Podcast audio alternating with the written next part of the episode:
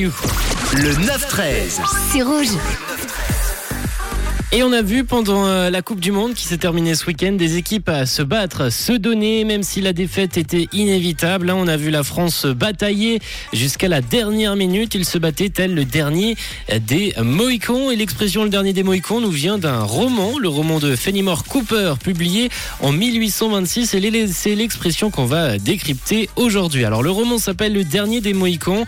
Il raconte l'histoire tragique d'Unka, le dernier membre de la fameuse tribu. L'histoire se déroule Amérique du Nord, au milieu du 18e siècle, durant la guerre de la conquête, une guerre entre les Français et les Britanniques, Unka se bat contre Magua, un guerrier huron, allié des Français, dans un combat à mort pour défendre son peuple. Malheureusement, Unka est le dernier de sa tribu et son destin tragique symbolise celui de tous les peuples indiens d'Amérique qui ont été décimés et colonisés par les Européens. Le roman a été adapté plusieurs fois au cinéma et l'expression le dernier des Mohicans est devenue très populaire cette expression est souvent utilisée pour dernier quelqu'un, pour désigner quelqu'un qui se bat pour une cause, même lorsque celle-ci semble perdue.